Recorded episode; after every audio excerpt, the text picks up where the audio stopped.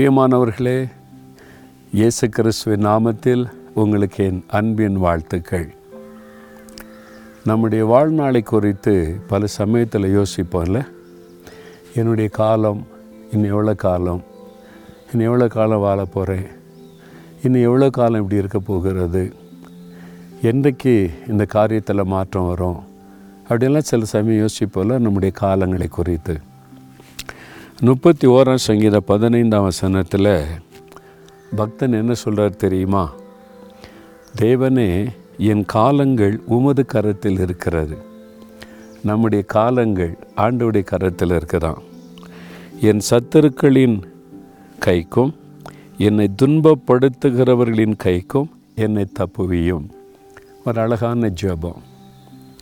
நீங்கள் இந்த காலங்களை குறித்து கலங்காதபடி ஆண்டவரை பார்த்து சொல்லணும், தேவனே, என்னுடைய காலங்கள் உங்கள் கரத்தில் தான் இருக்குது, என்னுடைய எதிர்காலம் உங்கள் கையில் இருக்குது.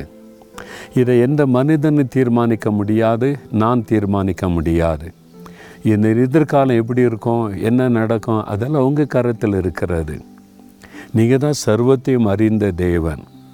ஆனால் இன்றைக்கு நான் உபத்திரவத்துக்கு நடுவில் இருக்கிறேனே, என் சத்துருக்கள் என்னை துன்பப்படுத்துகிறாங்க, என்னை காயப்படுத்துகிறாங்க, வேதனைப்படுத்துகிறாங்க. பாருங்கள், என் சத்துருக்களின் கைக்கும் என்னை துன்பப்படுத்துகிறவர்களின் கைக்கும் என்னை தப்புவியும். இந்த காலத்தில் என்னை தப்புவிங்க, அதான் போதும். ஏன்னா எதிர்காலம் எப்படி இருக்கும், அது உங்கள் கரத்தில் இருக்குது.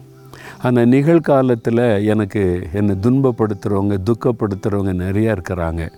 என்னை அழிச்சிடணும்னு நினைக்கிறாங்க, விரட்டிடணும்னு நினைக்கிறாங்க, என்னை முடைக்கிறணும்னு நினைக்கிறாங்க, என் தொழிலை வந்து அழித்து என்னை வந்து அவமானப்படுத்திடணும்னு நினைக்கிறாங்க, என் ஊழியத்தை இல்லாமல் பண்ணிடணும்னு நினைக்கிறாங்க, என் குடும்பத்தை அழிச்சிடணும்னு நினைக்கிறாங்க. அந்த மாதிரி துன்பப்படுத்துகிறவங்க இருக்கிறாங்க.